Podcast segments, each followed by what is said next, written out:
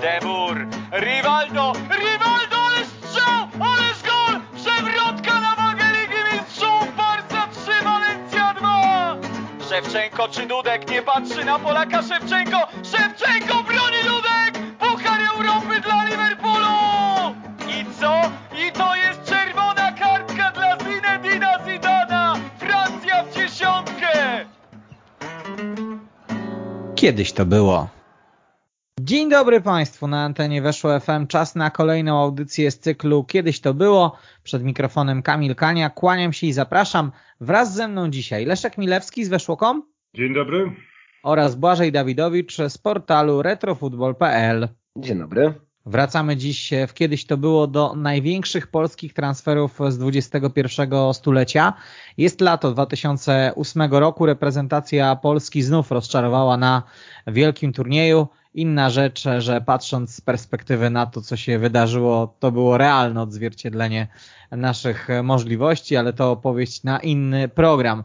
Jednym z tych, którzy zawiedli najmniej jest Dariusz Dudka, defensor, który od kilku tygodni deklaruje chęć odejścia z Wisły Kraków, podpisuje umowę z Orzet Oser. Krakowski klub otrzymuje za swojego obrońcę 2,5 miliona euro. Dudka trafił do klubu, gdzie już wcześniej zameldował się inny Polak, Ireneusz Jeleń i występował bardzo regularnie. Łącznie w czterech sezonach rozegrał 110 meczów w ligę. Z wyjątkiem drugiego sezonu zawsze kręcił się w okolicach 30 występów ligowych.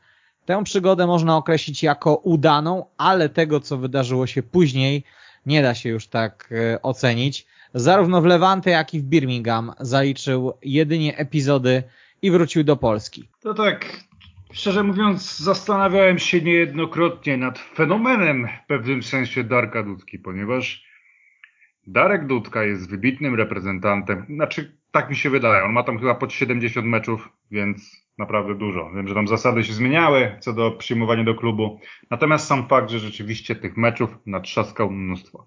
Odkąd tylko Darek Dudka pojawił się na horyzoncie polskiej piłki, słyszałem, że to jest nieprawdopodobny talent, że przyszłość e, polskiego futbolu, co się poniekąd sprawdziło. E, pieniądze, które otrzymała wówczas Wisła Zadarka też były bardzo godne jak na ówczesne czasy. Tylko ja się cały czas zastanawiam, co Darek Dudka robił naprawdę dobrze. W czym Darek Dudka tak po piłkarsku był bardzo dobry? E, być może mnie chłopaki oświecicie, ale ja naprawdę nie wiem. Wiem, że jego największym atutem, a zarazem przekleństwem, przynajmniej według mnie, jest to, jak bardzo był wszechstronnym zawodnikiem. Czyli lewa obrona, prawa obrona, środek pomocy, oczywiście ubezpieczając, a jak naprawdę nie ma już nikogo, bo wszyscy zostali połamani, no to pewnie i stoper. Cóż, to fakt, że w każdej drużynie jest ktoś taki potrzebny. Darek Dudka często się bardzo denerwował, gdy jest traktowany jako zapchaj dziura, ale może mnie przekonacie, ale mi się wydaje, że ta jego wszechstronność była e, takim troszeczkę kołem zamachowym tego, że w sumie ta kariera, jak na talent Darka Dudki, no, była całkiem, całkiem udana, przynajmniej pod kątem no, tej skali, o której mówimy. Trzeba przyznać, że w Auxerre, no to był naprawdę bardzo, bardzo udana przygoda Darka Dudki. Ja szczerze mówiąc nigdy nie sądziłem, że Darek Dudka może trafić do zagranicznego klubu, który zagra w Lidze Mistrzów. Dudka jak najbardziej poradziłby sobie w drużynie stopowej piątki, ale nie w klubie, który tam się wyróżnia. A Auxerre jak najbardziej się wyróżniało w tamtym sezonie, ba, nawet gdzieś tam było w walce o, o mistrzostwo i to trzecie miejsce nie było w żadnym momencie przypadkowe. Darek grał sporo, na różnych pozycjach oczywiście, jak to on, no a później Liga Mistrzów. Darek Dudka w Lidze Mistrzów, Darek Dudka przeciwko Ronaldo, no tam Naprawdę, nie była to może jakaś niezwykła przygoda Auxerre w Lidze Mistrzów, ale sam fakt, że oni do niej awansowali, no to już było coś. Pograli naprawdę na wielkiej scenie i Darek Dudka również. Natomiast wszystko, co po Auxerre, no to, to już jest jakby katastrofa. Pamiętajmy, że Darek Dudka też zdążył zaliczyć spadek e, z Auxerre, także to jest w ogóle ciekawy okres w historii tego klubu, gdzie przed chwilą Liga Mistrzów, niezwykły sukces jak na rangę, a później raptem dosłownie chwilę później spadek z Ligę.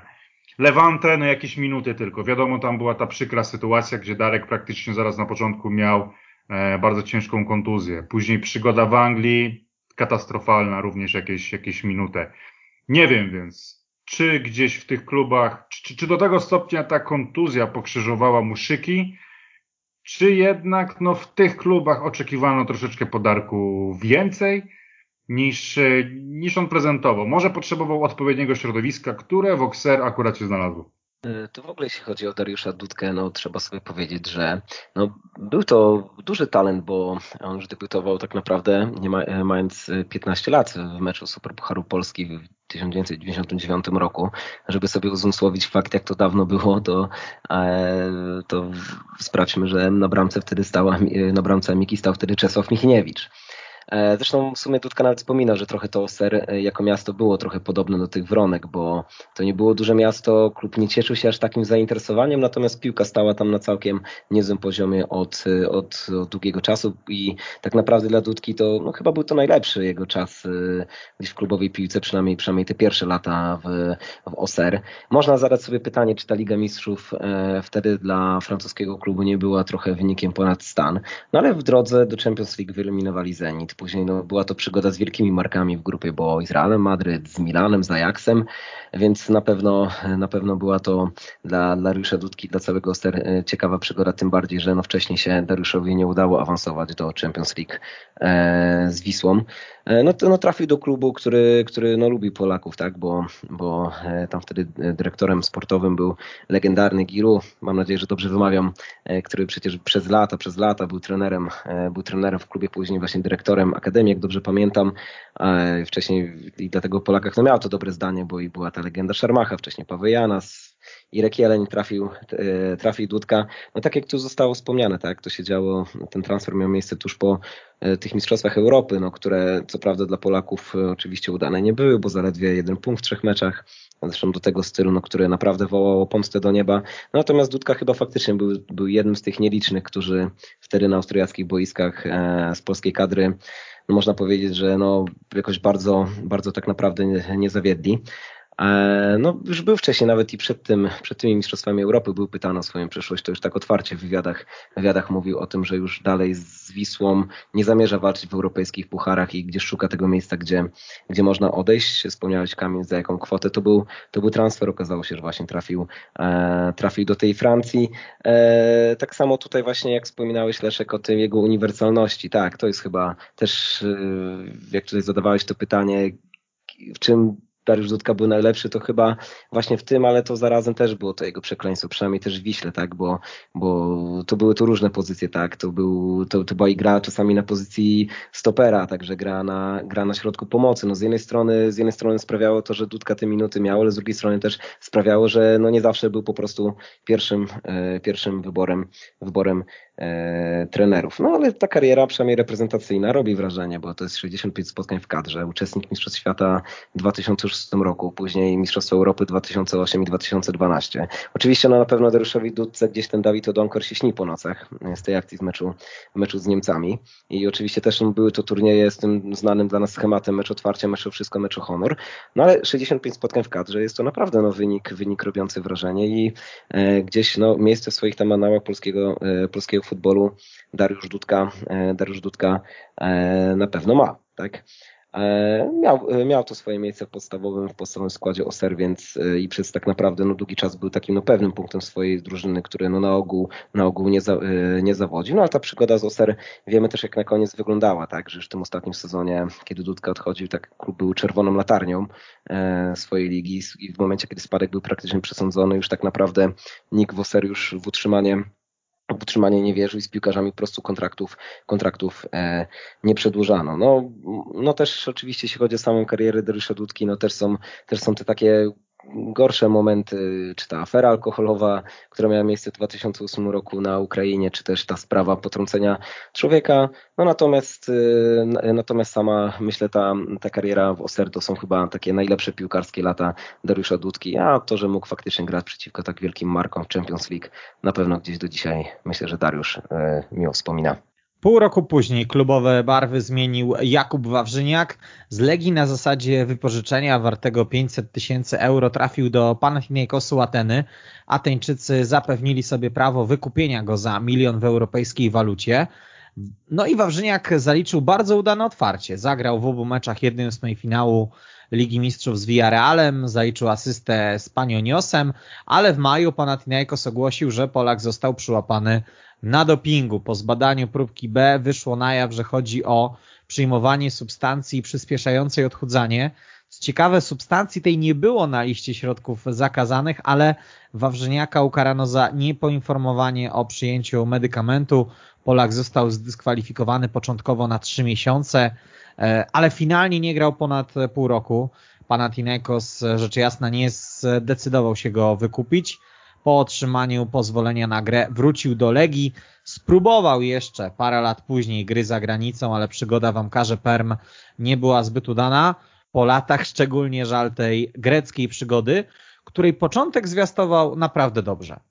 Zdecydowanie to był taki, pamiętajmy jakie to były czasy. Czasy, kiedy polska piłka stała naprawdę yy, kiepsko, jeśli chodzi o znaczenie polskich piłkarzy w Europie.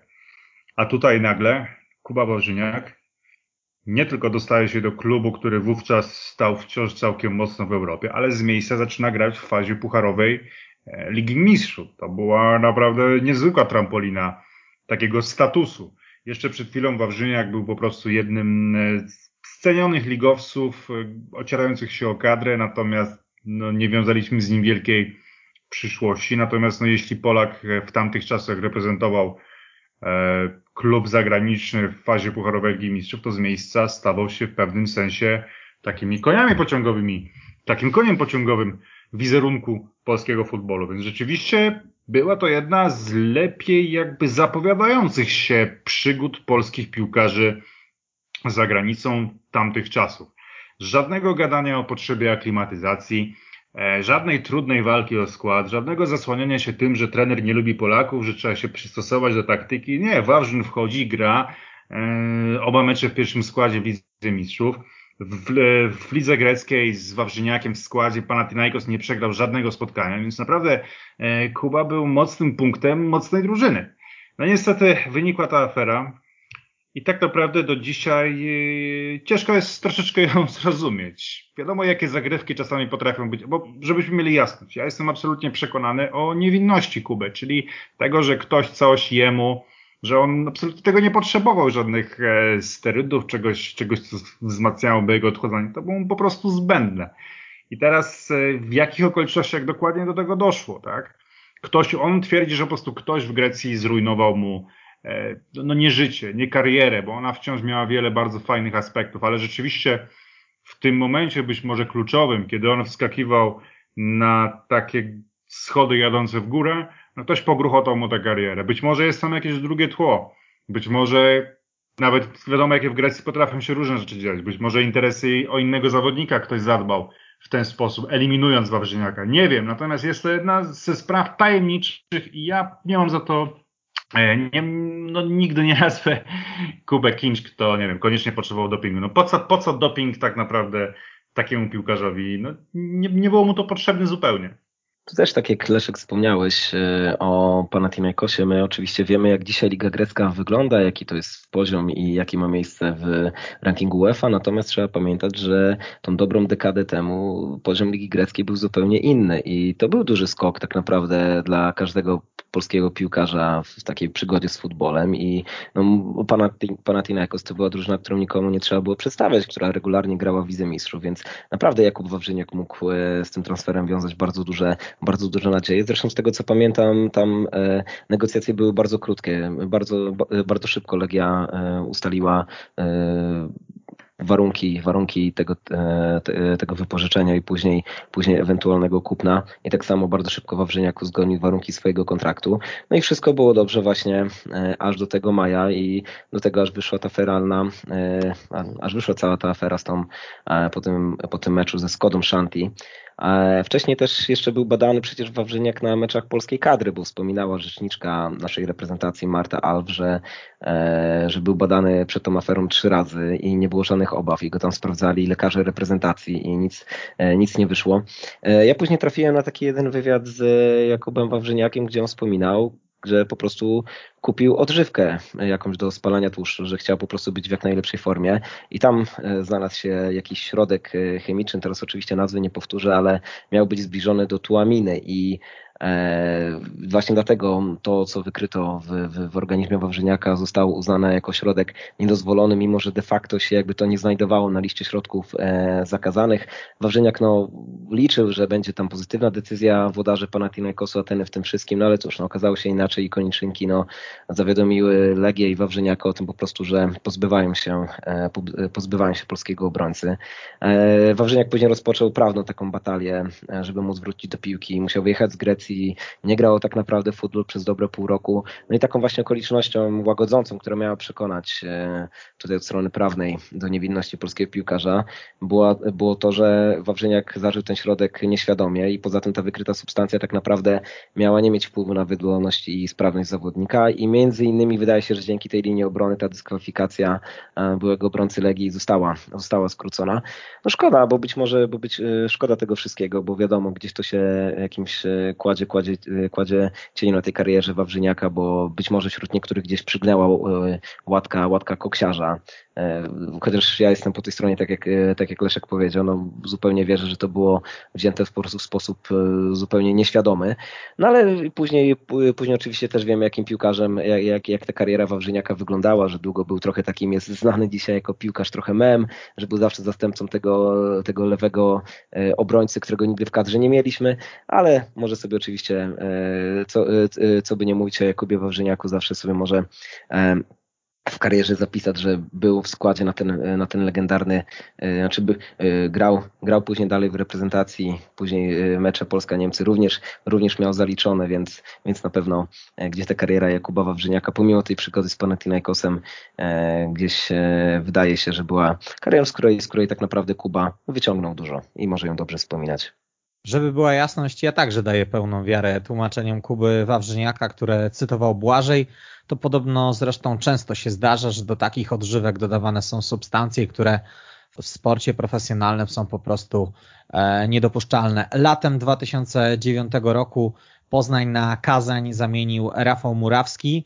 Muraś był już wtedy reprezentantem Polski, więc Rosjanie wyłożyli grubo ponad 3 miliony euro, aby przekonać piłkarza i jego klub do transferu. Liga rosyjska grała jeszcze wówczas systemem wiosna-jesień, a Murawski trafił do najlepszego wtedy klubu Rosji. Miał swój udział w zdobyciu mistrzostwa, ale trudno uznać te półtora roku za w pełni udaną przygodę. Na plus z jego perspektywy na pewno okazja do występów w Lidze Mistrzów, w tym przeciwko Barcelonie czy Interowi. Powrót tłumaczył względami rodzinnymi, nigdy później za granicę już nie wyjechał. Ja myślę, że Rafał jeszcze mógł tam spokojnie zostać, gdyby nie zdecydowały inne względy, a wtedy mówilibyśmy o zupełnie innym być może kalibrze tego wyjazdu. Być może zadomowiłby się w Rosji, być może dalej pisał ciekawe rozdziały z Rubinem, być może w barwach innego klubu. Natomiast e, ja mam jednak pozytywną dosyć ocenę tego, tej jego przygody, no bo jednak wyjechał na dosyć krótko, nie był jakimś wirtuozem futbolu, a zapisał się w historii Rubina Kazań e, no, złotymi zgłoskami. Nawet jeśli jako jeden z wielu, jeśli nie jako pierwszoplanowa postać, no to mm, mistrzostwo kraju, no to zwycięstwo na Camp Nou, to już nawet nie jest historia Rubina, to jest historia całej rosyjskiej piłki. Ilu mamy polskich zawodników, którzy gdzieś zapisali się w historii rosyjskiej piłki? Oczywiście Murawski jakby nie był głównym katalizatorem tych e, sensacyjnych chwil, ale nikt mu tych, e, tego miejsca nie odbierze. Ktokolwiek kiedykolwiek sprawdzi, kurczę, jakie to niezwykłe, że Rubin wygrał na Camp Nou z Barceloną i to Barceloną Pepa Guardioli, sprawdzi, jest tam Murawski. Także e, krótki lot, ale no niezwykle intensywny, niezwykle intensywny trzeba przyznać. To rzeczywiście Liga Mistrzów, to rzeczywiście gra w czołowym klubie. Ja pamiętam, że bardzo, bardzo cieszyłem się tym, że Rafał radzi sobie tam tak dobrze i było co, było co oglądać tak naprawdę. Jak mówię, to były dosyć ciemne czasy polskiego futbolu, taki ostatni trudny moment przed pewnym rozkwitem tak naprawdę tego potencjału wielu piłkarzy, co w pewnym sensie do dzisiaj trwa i wówczas tak, taki wynik, jak to, co osiągał Murawski, było naprawdę e, jednym z takich fajerwerków polskiego futbolu, jakkolwiek by to dzisiaj nie brzmiało. Ja też, jeśli dobrze pamiętam, tak mi się wydaje, że to odejście wtedy Rafała Muraskiego może nie było sensacją, ale było trochę taką niespodzianką, bo, bo tak nie mówiłeś aż tak głośno o ewentualnym transferze ówczesnego kapitana Lecha. Więcej się mówiło, że nawet do Rubina miał trafić Semir Stili, czy, czy miał być transfer na przykład Rengifo czy Roberta Lewandowskiego. E, no ale cóż, no wzmocnił, wzmocnił e, klub z Tatarstanu. I co tu dużo nie mówić, tak, no trafił do nieprzypadkowej drużyny, tak, to był Rubin Kazań, to był wtedy aktualny mistrz Rosji, gdzie w wyścigu po tytuł przecież wyprzedził czy Zenit, czy CSKA Moskwę. Rubin zagrał e, w rundzie grupowej Ligi Mistrzów bez kwalifikacji, oczywiście tak jak już Leszek wspomniał, tak, no ta, ta, ta legendarna potyczka z Barceloną jest faktem i czymś, co zawsze, zawsze w CV sobie Rafał Muraski ma zapisane i będzie sobie mógł spokojnie do końca życia życia, do końca życia e, wspominać. Tak? E, na pewno jeśli chodzi pod względem sportowym, Muraski z tej e, z Rosji nie wracał z podkulonym ogonem. E, w Lidze grał przecież regularnie. Te występy, zaliczał występy w Lidze Mistrzów, czy to właśnie wspomnianą Barceloną, ale także przecież były mecze z Interem, z Kopenhagą, z Dynamem Kijów. E, oczywiście tak, jak, jak to wspomnieliście panowie, dochodzi też ten, e, dochodzi jednak ten aspekt taki mentalny, bo z tego co czytałem, to Morawski liczył trochę na, z początku na transfer w inną stronę, żeby to było, liczył, że to będzie e, ponad zainteresowany by Wolfsburg i bardziej patrzył na tą, e, na, na Bundesligę, jaką tą bardziej dla niego, dla niego atrakcyjną. No i tak się właśnie później mówiło, że jednak, że jednak ta kwestia rozłąki z rodziną, kwestia gdzieś takiego przygotowania mentalnego, to było coś, co sprawiło, że Murawski wrócił no jednak do Polski, wrócił wrócił z tej Rosji szybciej niż zakładano. Natomiast no, na pewno, na pewno wydaje się, że pod względem sportowym e, ta cała przygoda z Rubinem Kazań jest taka, że Rafał Muraski na pewno wracał z niej starczą. Tamtego lata wyemigrował także Radosław Majewski. 22-letni ówcześnie zawodnik trafił na zasadzie wypożyczenia do Nottingham Forest, ale po zdobyciu trzech bramek i dograniu dziewięciu asyst został wykupiony. Championship grał do 2015 roku, ale ostatni sezon już e, w Huddersfield Town. Potem był jeszcze drugi wyjazd, ale trudno traktować poważnie grę w Australii, gdzie Radek pojechał bardziej chyba pozażywać życia. Co mnie uderzyło, to mała liczba występów Majewskiego w reprezentacji. Trochę po macoszemu traktowana była przez selekcjonerów Championship. No, zdecydowanie i trzeba to czytać jako zarzut przede wszystkim, myślę, wokół, wobec e, Franca Smudy. Ponieważ no, znowu ciekawie się to ułożyło, że teraz Franz Smuda współpracuje z Radkiem Wieczystej, jeśli mnie e, fakty nie mylą. Natomiast wtedy jak najbardziej Radek miał takie momenty, kiedy na pewno nadawał się do tego, żeby w dużo większym stopniu go sprawdzić, dać mu troszeczkę odpowiedzialności, dać mu troszeczkę zaufania w tej kadrze. Nie mieliśmy specjalnie w tamtym czasie żadnych kandydatów na, na to, żeby ktoś grał na dziesiątce. Oczywiście był Ludo Obraniak, no ale no to nie był jakiś Obraniak taki, którego sobie obiecywaliśmy, więc sprawdzić go zawodnikiem z Championship to, to nie była zła opcja. Oczywiście do dzisiaj, myślę, że dzisiaj to postrzeganie Championship jest już zupełnie inne. Dzisiaj do każdego dociera, że to jest tak naprawdę liga numer, nie wiem, 7, 8, 9 w Europie, bardzo bogata gdzie za zwycięstwo w tych rozgrywkach otrzymuje się więcej pieniędzy niż e, de facto za zwycięstwo w Lidze Mistrzów, więc jest o co się bić i to też kusi, kusi zawodników, że jest to potencjalna platforma do gry no, w najlepszej lidze świata. Także naprawdę tam są poważne budżety, poważne pieniądze i to nie jest tak, że to się zmieniło 2-3 lata temu. Bardziej postrzeganie tej ligi zmieniło się na lepsze dzisiaj, natomiast ona była zawsze bardzo konkurencyjna i trzeba rzeczywiście docenić to, co tam osiągnął Majewski, szczególnie w tych pierwszych latach. No, pierwszy sezon, trzy bramki, dziewięć asyst. Od razu wszedł jakby z buta, a przecież mieliśmy prawo mieć wątpliwości, czy Radek to udźwignie, no bo umówmy się, to nie jest jakiś e, tytan mm, fizyczności, czy nawet no wiadomo, że ma takie podejście czasami troszeczkę na luzie, więc to też nie, nie każdemu trenerowi mogło się podobać, nawet biorąc pod uwagę, że na tej pozycji rzeczywiście przyda się troszeczkę więcej takiej, takiej fantazji, której Radkowi na pewno nigdy nie brakowało. Myślę, że w Polsce dosyć mocno żyliśmy, szczególnie tym pierwszym sezonem Radka. Po pierwsze, że tak fajnie się odnalazł, że to był dla niego zupełnie nowy impuls i on z tego impulsu, no, no że tak powiem, korzystał. To też pamiętajmy, że Nottingham z Radkiem Majewskim na kierownicy weszło do playoffów i to weszło do playoffów jako faworyt. W meczu półfinałowym playoffów zagrali z Blackpool i byli zdecydowanym faworytem tego spotkania. wiele już się zastanawiało tak naprawdę z kim mają zagrać w finale, bo Blackpool no tak troszeczkę tylnymi drzwiami się dostał e, do tych playoff. Natomiast tam sensacja i finalnie Blackpool zakasowało wszystkich. Tak, tak to jest z playoffami, że liczy się to w jakiej formie jesteś na tej krótkiej przestrzeni czasu, a nie przez cały sezon. No i ten sens się jakby skończył.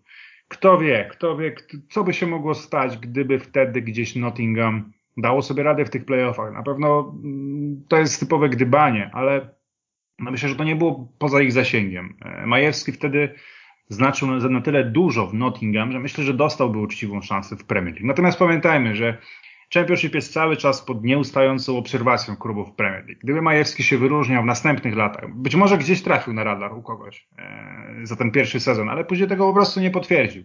Za bardzo był chimeryczny, za bardzo grał z rywami, potrafił strzelić bramkę tak naprawdę kolejki.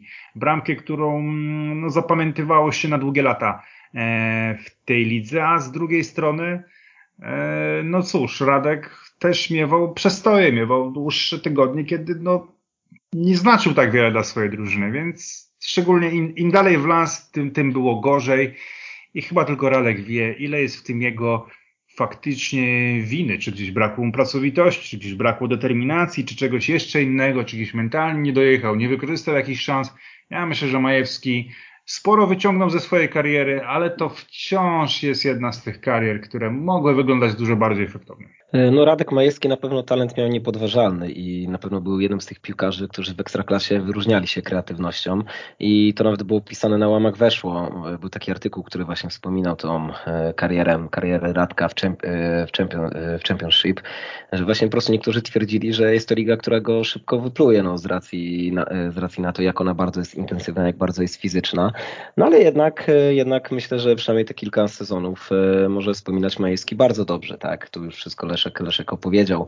Przecież pierwszy sezon to był taki, gdzie Nottingham Forest zajął trzecie miejsce, tak? I to, i to za dwoma no naprawdę bardzo dobrymi markami, bo za Newcastle i West Bromwich. E, e, później właśnie te nieszczęsne playoffy, gdzie byli faworytem, gdzie, e, gdzie wydawało się, że mają no, najsilniejszą tak naprawdę drużynę od lat, która no, ma ogromną szansę awansować. Nie udało się. Jak to wie, jakby się potoczyły losy i Nottingham i samego Radka Majewskiego, gdyby ten awans do Premier League udało się wtedy, udało się wtedy wywalczyć. Ten pierwszy sezon był naprawdę świetny, później były trzecie miejsce, e, e, znaczy, przepraszam, tak, no, ten pierwszy sezon był świetny, było to trzecie miejsce, później, e, później było szóste, trzeci był sezon, jeśli chodzi o wynik Nottingham, już, już dużo słabszy, ale później były kolejne playoffy, łącznie jak patrzę na, na liczby, na liczby Radka w Nottingham i w Huddersfield, to są 152 spotkania ligowe, strzelił 16 bramek, więc naprawdę, naprawdę ten bilans jest, bilans jest niezły, natomiast no, można sobie zadać pytanie, czy piłkarz z takim talentem nie powinien z tej kariery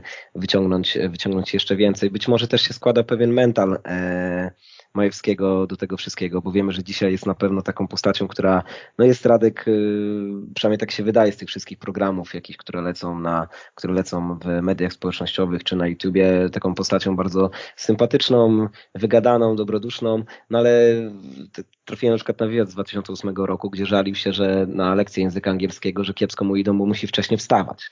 A to biorąc pod uwagę dzisiejszą taką mentalność e, polskich piłkarzy, to trochę takie podejście no, nie do pomyślenia i dobrze to się zmieniło.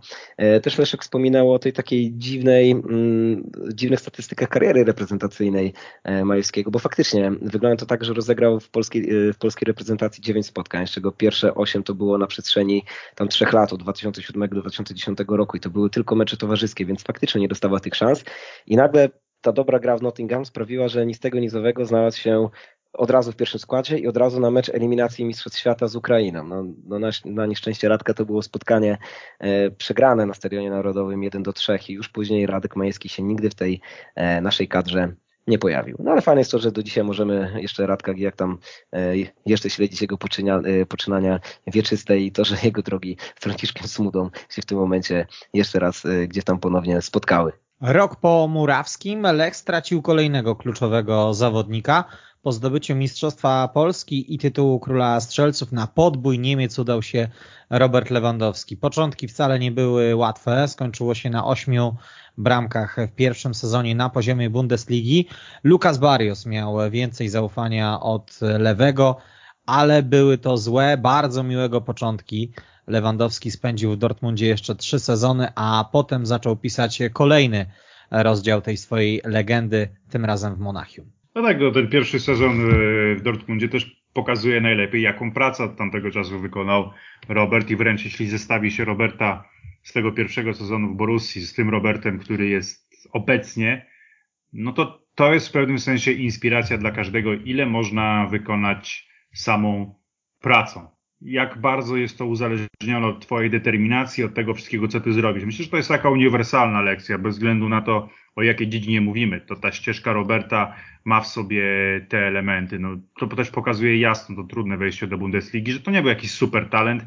Myślę, że tak czysto skalą talentu, takiego surowo rozumianego, tej wręcz już e, stereotypowej, przestarzałej definicji, to ktoś mógłby powiedzieć, że Barrios miał go w tamtym momencie więcej, ale Robert miał dużo więcej pracowitości, miał lepszy talent do pracy. To jest jakby e, często podkreślane, że to jest dużo ważniejsze. Mnie często intryguje e, w ścieżce, kariera, w ścieżce kariery Roberta ten właśnie wyjazd, gdyż Radek Nawrot, który doskonale zna oczywiście realia lechowe, mówił mi, że Robert w takiej nieoficjalnej rozmowie mówił, że jego celem na wyjazd do Niemiec jest to, żeby stamtąd nie wracać, że, żeby nie zostać wyplutym e, przez, po sezonie, po dwóch, tak? Tak jak to wielokrotnie miało miejsce, również z napastnikami Lecha Poznań, tak? Więc rzeczywiście takich historii napastników, którzy szybko muszą wrócić, było wiele. Także, ale zobaczmy, jak daleko było to marzenie od tego, kim stał się Robert w Niemczech, gdzie został, no cóż, no, jednym z najlepszych piłkarzy świata, jednym z najlepszych piłkarzy swojego pokolenia, napastnikiem, który już jest w historii futbolu zapisany złotymi zgłoskami, jednym z najlepszych napastników w historii Ligi Mistrzów. Nam jeszcze się tak naprawdę nie mieści w głowie wszystko, co osiągnął, a mówimy o napastniku, który wyjeżdżał, żeby nie wrócić, czyli będąc zadowolonym, nie wiem, z roli pożytecznego jokera, z roli napastnika, któremu na przykład nie wyjdzie w Borussii, ale będzie strzelał w jakimś innym klubie, w Hanowerze. Myślę, że spokojnie wtedy, w ciemno, Robert wziąłby takie scenariusze, które z perspektywy dzisiejszej e, wyglądają na skrajny minimalizm, ale to też pokazuje tą ścieżkę, jaką każdy z nas może wykonać pod kątem mentalnym, pod kątem pewnej dojrzałości. Robert na pewno, no jego rozwój był wielo, wielotorowy. Pamiętam e, jeszcze, jeszcze Roberta Lewandowskiego, te jego ostatnie występy e, w Lidze Polskiej, kiedy jeszcze z ósemką na plecach był tak pięknie żegnany przez, przez kibiców e, Lecha w ostatniej kolejce sezonu, gdzie, gdzie nie dość, bramkę, zapewnił sobie tytuł króla strzelców, Lech zapewniał sobie tytuł mistrza Polski, piękne, piękne pożegnania, ale chyba się nikt nie spodziewał, że, ten, że to pożegnanie z Poznaniem jest początkiem czegoś tak wielkiego, bo ja wiem, że dzisiaj tak no te stały się takimi dużymi memami te wspomnienia, takie często są wrzucane, kiedy, kiedy, kiedy mówimy o karierze Roberta Lewandowskiego, te teksty, na przykład Romana Kołtonia z Cafe Football, gdzie on tam mówi, że Kagawa jest super talentem, jakim Lewandowski nigdy nie będzie, albo, albo to jak, jak kiedyś Krzysztof Stanowski, chyba to było na wykopie e, w czasie jakiegoś tam Q&A, gdzie, gdzie napisał, że to jest najlepszy polski piłkarz, ale jest to napastnik bez driblingu, który, który po prostu powyżej jakiegoś poziomu nie podskoczy. My się dzisiaj możemy z tego, z tego śmiać, z takich prognoz, ale no umówmy się, no i i bijmy się w pierś, nikt raczej nie przewidywał, jak ta kariera Roberta Lewandowskiego będzie, będzie wyglądała, że ona będzie aż tak wspaniała. Na pewno liczą się, ja na pewno się zaliczam do tego grona, które no gdzieś tam w Roberta wierzyło, ale no w życiu, w życiu, w życiu bym się nie spodziewał, że e, to będzie tak wspaniały piłkarz, że to będzie człowiek, który będzie się rozwijał z roku na rok i po prostu z roku na rok będzie coraz lepszy i stanie się tak naprawdę legendą Bundesligi, legendą e, Ligi Mistrzów. Jeśli chodzi o sam ten transfer tam, pamiętam, że dużo było tych plotek, bo było wiadome, tak, no, że, że, że, że to jest piłkarz ponad Ligę Polską, więc na pewno wyjedzie, tak, gdzieś tam się przewijało Fenerbahce, Zenit, PSV, OS Roma, ale no znana jest ta historia z tym Blackburn, gdzie już y, Lech się miał dogadywać z Blackburn i bardzo prosili Roberta, żeby już poleciał na rozmowy. No i wtedy był ten słynny wybuch tego islandzkiego wulkanu, którego nazwy nie powtórzę, który no, sparaliżował ruch lotniczy na, na prawie całym kontynencie. Robert nie poleciał.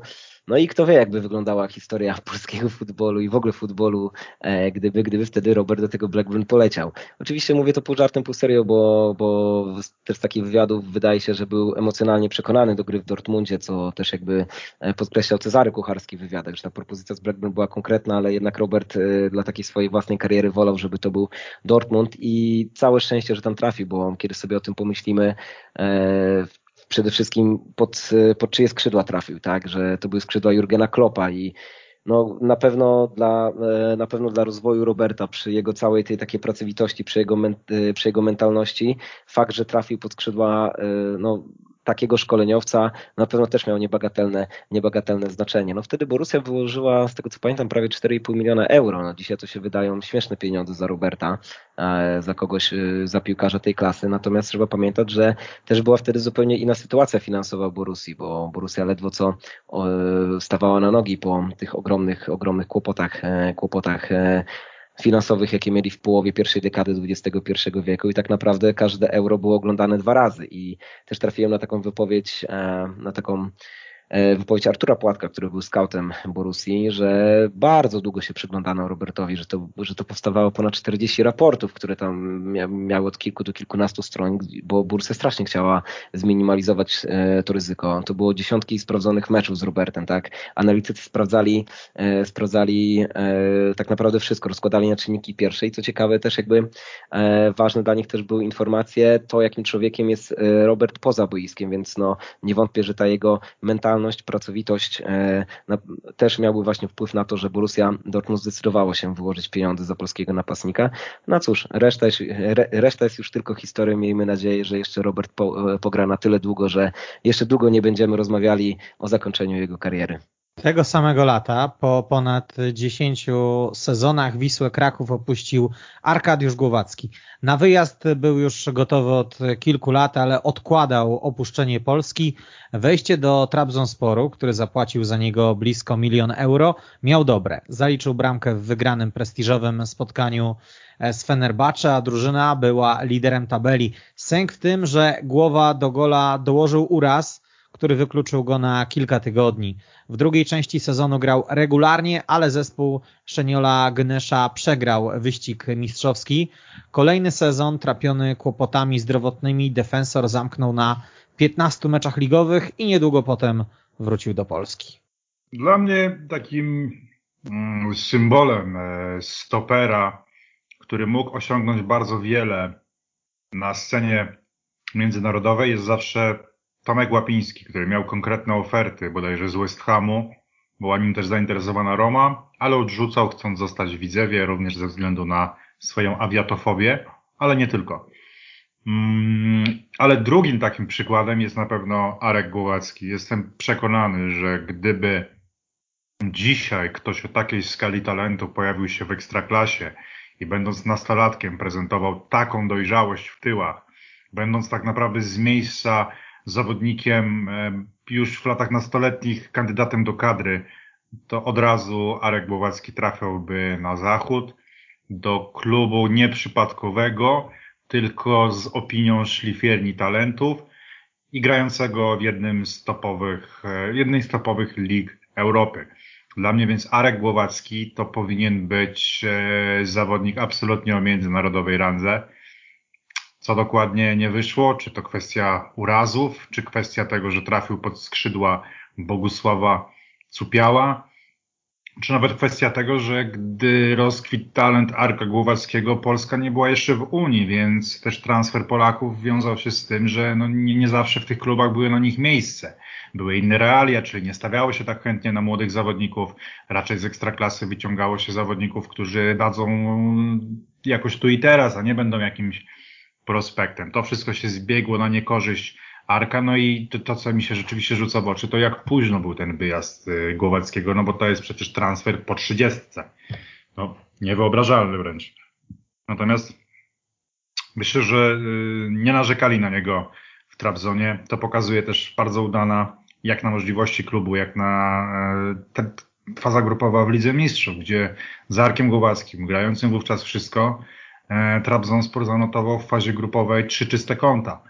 Trabzonspor wygrał mm, z Interem na wyjeździe. Brakło troszeczkę, żeby gdzieś osiągnąć coś więcej w tej Lidze Mistrzów, ale na pewno do formacji, w której e, grał mm, Głowacki nie można było mieć najmniejszego zarzutu, więc znowu gdzieś głowa e, pokazywał tą swoją jakość i znowu jak zwykle coś musiało być przeciwko, tym razem już stare demony, a więc, a więc kontuzje.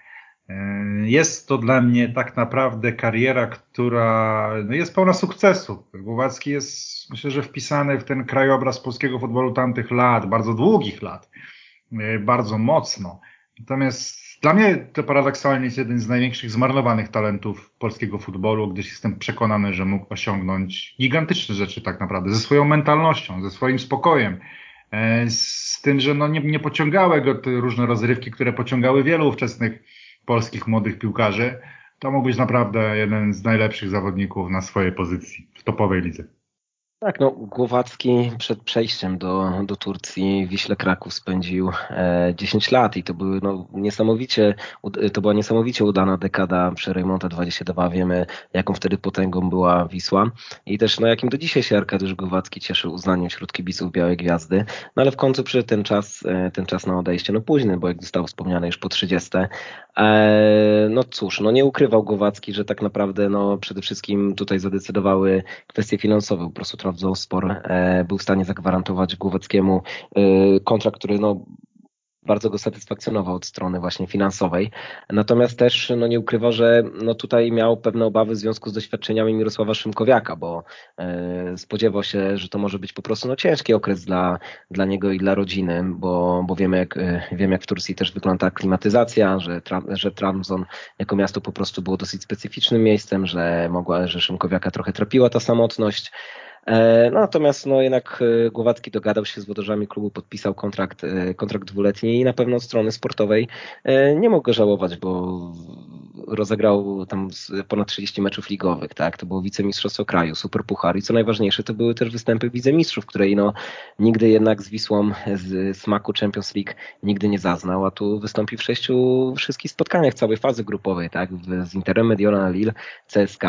Głowacki po prostu wypełnił swój, swój dwuletni kontrakt i odszedł, ale no na pewno od strony sportowej był to, e, była to na pewno ciekawa przygoda i też jak właśnie wspomina Głowacki, na pewno też od strony e, finansowej. No Trabzon było dosyć specyficznym miejscem, bo e, też e, piłkarze, którzy grali właśnie e, w tym miejscu, polscy piłkarze wspominają, że e, wyjeżdżając, wyjeżdżając w Polsce raczej mieli problem, żeby znaleźć wolny czas, a w Trabzonie był odwrotny problem, że tak naprawdę nie wiedzieli, co z tym wolnym czasem robić, bo po prostu nie było za dużo rozrywek po, po treningach i po skończonych meczach, więc tak naprawdę główną rozrywką Głowacki mówi, że był no, zwyczajnie trening, siłownia, siłownia i sen. Oczywiście wiadomo, Turcja jest specyficzna, jeśli chodzi o to zaangażowanie kibiców, to jak oni potrafią, jak oni potrafią zawodników najpierw kochać, później nienawidzić. Tak samo specyficzna była na pewno praca z Senolem Guneszem, który no nie był najłatwiejszym człowiekiem, pomimo tego, że ciągnęła się za nim naprawdę e, bardzo udana kariera, wiele sukcesów, ale nie był najłatwiejszym człowiekiem, e, człowiekiem e, we współpracy. E, no Głowacki też wspomina przed tym wyjazdem Trabzonsporu, że Wiśle troszeczkę już stracił tę taką motywację, że gdzieś troszeczkę się czuł zmęczony, zmęczony i wypalony, więc na pewno e, ten transfer do Trabzonu był, e, był tutaj jakimś wyzwaniem. No i, i wspomina, że jednak ta gra w Lidze Mistrzów to było coś, co, co, co było takim um, takim najważniejszą rzeczą w czasie tego dwuletniej przygody, bo nawet mówi, że przed meczem z Lille miał kontuzję przewodziciela, ale no zdał sobie sprawę, że skoro ma 32 lata, to jest jego ostatnia szansa, żeby zagrać w Champions League. Nie może sobie czegoś takiego odpuścić i zagrał ten mecz na, na na, zastrzykach, zacisnął zęby i e, później się okazało, że tak naprawdę tych występów w Lidze Mistrzów to było pełne sześć. Więc e, Głowacki wypełnił kontrakt, wrócił z Turcji, pieniądze zarobił, pograł dobrze i myślę, że, że gdzieś tam na pewno, na pewno e, ta kariera Głowackiego, e, te lata w Trabzonie na pewno są lepiej wspominane niż e, innych polskich piłkarzy, którzy w tej drużynie też mieli przyjemność grać. No właśnie, a skoro o innych e, piłkarzach z Polski w Trabzonsporze mowa, to do Głowackiego pół roku później dołączyli bracia Broszkowie. Piotr już wcześniej miał trafić nad Bosfor, był swego czasu dogadany z Denis Lisporem, ale transfer nie doszedł do skutku. Może i dobrze dla niego, bo Turcja bardzo mu nie leżała. Łącznie rozegrał 8 meczów i po półtora roku wrócił nad y, Wisłę. Brat próbował nieco dłużej, bo po Trabzonie odwiedził jeszcze Glasgow i Welwę, ale nigdzie nie miał takich liczb jak w Ekstraklasie, do której niedługo potem wrócił. No tak, trzeba jasno powiedzieć, że ta przygoda Broszków za granicą była fiaskiem i troszeczkę mm, utwierdzała taki stereotyp, że zawodnicy, napastnicy polscy, którzy strzelają no, bardzo dużo w naszej lidze. No gdzieś to jest wciąż na tyle prowincjonalny poziom, że nie gwarantuje niczego e, za granicą. Tą łatkę, z tą łatką myślę, że też się musiał mierzyć Robert Lewandowski, idąc do Borussii. Błażej wspominał o tych licznych raportach. Myślę, że mogło wypłynąć wtedy nazwisko jednego i drugiego, e, no paru napastników, którzy też wspaniale wyglądali w Ekstraklasie, a później szybko wracali z podkulonym ogonem. Brożek e, no, miał troszeczkę też pecha. Trafił do klubu, który no myślę, że tak z założenia mógł być dobrym miejscem, ponieważ Trabzonspor ufał Polakom, miał pewną tradycję polskich zawodników dzięki Szymkowi. E, natomiast no, wtedy w Trabzonie był Burak Ilmaz i Brożek mógł grać dużo tylko wtedy, kiedy Trabzon grał na dwóch napastników. Burak Ilmaz był nie do wygryzienia, bo to był po prostu zawodnik europejskiej klasy a Paweł miał tylko zadatki na takiego zawodnika. Jestem przekonany, że mógł, gdyby mu się potoczyła odpowiednio kariera, to mógł wejść na taki poziom. No ale widzimy, e, jakim zawodnikiem jest Burak Ilmaz, który jeszcze na to euro pojechał, który e, dopiero co sięgał po mistrzostwo z Lille. No, no naprawdę wysoka, wysoka półka, więc ciężko kogoś takiego zakasować. Paradoksalnie jednak e, Paweł tak czysto liczb w Turcji, jak przeliczy się to na minuty, to nie ma jakichś najgorszych. Tam jest 600 minut przypadających na dwie bramki i trzy asysty. No to nie jest jakiś katastrofalny bilans dla zawodnika, który trafia do nowej kultury, nowego klubu i od razu się od niego wymaga. Więc myślę, że to jeszcze mogło coś z tego być.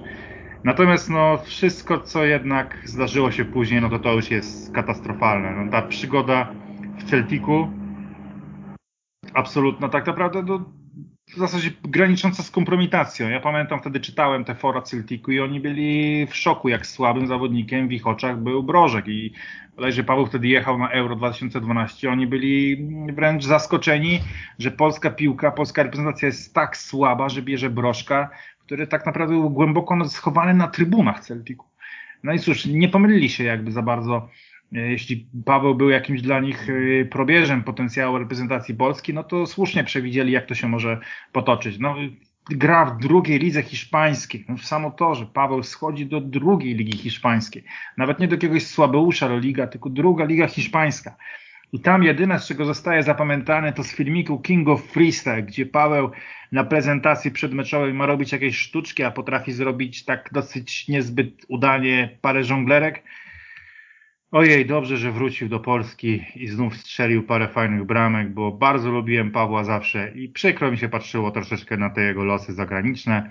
A w ekstraklasie zawsze, ale to zawsze dawał wiele kolorytu i wiele radości, nawet postronnym kibicom, którzy po prostu chcieli w lidze wyrazistej postaci i kogoś, kto po prostu umie grać w piłkę. Co do Piotra, to tylko wspomnę, że rzeczywiście był taki ciekawy moment, kiedy, no wiadomo, że y, troszkę się mówiło, że Piotr idzie na plecach Pawła do Trabzonu, ale był taki krótki moment, kiedy to Piotr miał pewne miejsce w składzie. Tam bodajże było pięć kolejnych spotkań, kiedy Piotrek grał absolutnie wszystko, po 90 minut. Niestety później przypałętała się jakaś, jakaś kontuzja do niego, no i już, już później praktycznie nie grał. No szkoda, bo też, też taki moment mu się trafił, kiedy jeszcze to się mogło inaczej potoczyć również dla Piotra. No tak, ja pamiętam, że to był w ogóle bardzo długi serial pod tytułem Sprzedawanie Pawła Broszka. E, to trwało bardzo długo, masa plotek, no w końcu skończyło się na Trabzonsporze i to przy okazji się skończyło właśnie w pakiecie, e, w pakiecie z bratem. E, z tego co pamiętam, to w ogóle też dosyć tureckie media miały krytykować Synola Gunesza za sprowadzenie tutaj kolejnych Polaków i, i też akurat natomiast tą decyzję na pewno na pewno bronił, bronił Arkadiusz Głowacki, który przecież bliźniaków bardzo dobrze, bardzo dobrze znał i też się cieszył, że przynajmniej nie będzie osamotniony, osamotniony w drużynie, chociaż od od początku było wiadomo, że do pierwszego składu ani Pawłowi, ani Piotrowi bardzo łatwo się przebić nie będzie. Jak Leszek wspominał, no Paweł miał tego w, w, w Trabzonie tego pecha, że niestety no, konkurencja w postaci Buraka i Ilmaza była taka, no, że tego no, no nie szło tego sufitu gdzieś, e, gdzieś przebić i przede wszystkim właśnie to y, Przede wszystkim chyba tego zabrakło, żeby jakoś się bardzo odnaleźć w Turcji, tej szansy na większą po prostu ilość, ilość minut, bo ta konkurencja była, była po prostu ogromna i no, ciężko było, żeby, y, żeby, Paweł miał, y, żeby Paweł miał zastąpić napastnika, który tak regularnie strzela bramki, który jest po prostu częścią drużyny, która, y, częścią maszyny, która bardzo dobrze funkcjonuje. Natomiast Piotrek, tak jak wspomniał Leszek, e, no tak naprawdę do swojej takiej, e, do, do, do pierwszej poważnej kontuzji to grywał tak i był nawet, był nawet zawodnikiem tak naprawdę pierwszego wyboru dla, dla, dla Gunesza. E, swoją robotę tak naprawdę zadania taktyczne i zadania w obronie, jakie miał do zrobienia, wypełniał, wypełniał rzetelnie i to miejsce w składzie miał, ale cóż, no później pojawił się uraz, y, kolejne komplikacje zdrowotne i tak naprawdę ze składu został odstrzelony bez właściwie żadnej szansy na to, że już pogra i e, tak naprawdę miał, e, tak naprawdę Piotr miał wyłączone dobre, chyba tam w ogóle kilka miesięcy bez jakiejkolwiek minuty, minuty w składzie, więc na pewno no Broszkowy, cóż, no turecką przygodę e, nie najlepiej pewnie wspominają od strony, od strony sportowej, później już również była mowa o tych kolejnych już transferach w przypadku, w przypadku Pawła, o tej nieudanej przygodzie właśnie w Celticu, później tak samo jak to już wyglądało w Hiszpanii, no ale cóż, bardzo dobrze, że, że, że Paweł później w Wiśle, Wiśle jeszcze miał szansę e, dać wiele radości sobie i kibicom, no i cóż, no dzisiaj na pewno e, może za granicą kariery nie zrobił, natomiast w Wannałach polskiej Ekstraklasy jest w klubie Stu, jest absolutną legendą Wisły Kraków, e, no i ta kariera w Polsce Pawła Broszka na pewno jest, na pewno jest bardzo udana. Szkoda, że nie udało się za granicą. I to by było na tyle, jeśli chodzi o dzisiejsze wydanie programu Kiedyś to było. Wspominaliśmy kolejne największe polskie transfery z XXI wieku. Tę podróż w czasie odbyliśmy dzisiaj w składzie Leszek Milewski, weszło.com. Dziękuję. Błażej Dawidowicz, retrofutbol.pl. Dziękuję bardzo. Oraz Kamil Kanie, a także pięknie Państwu dziękuję, kłaniam się i mówię do usłyszenia. Kiedyś to było.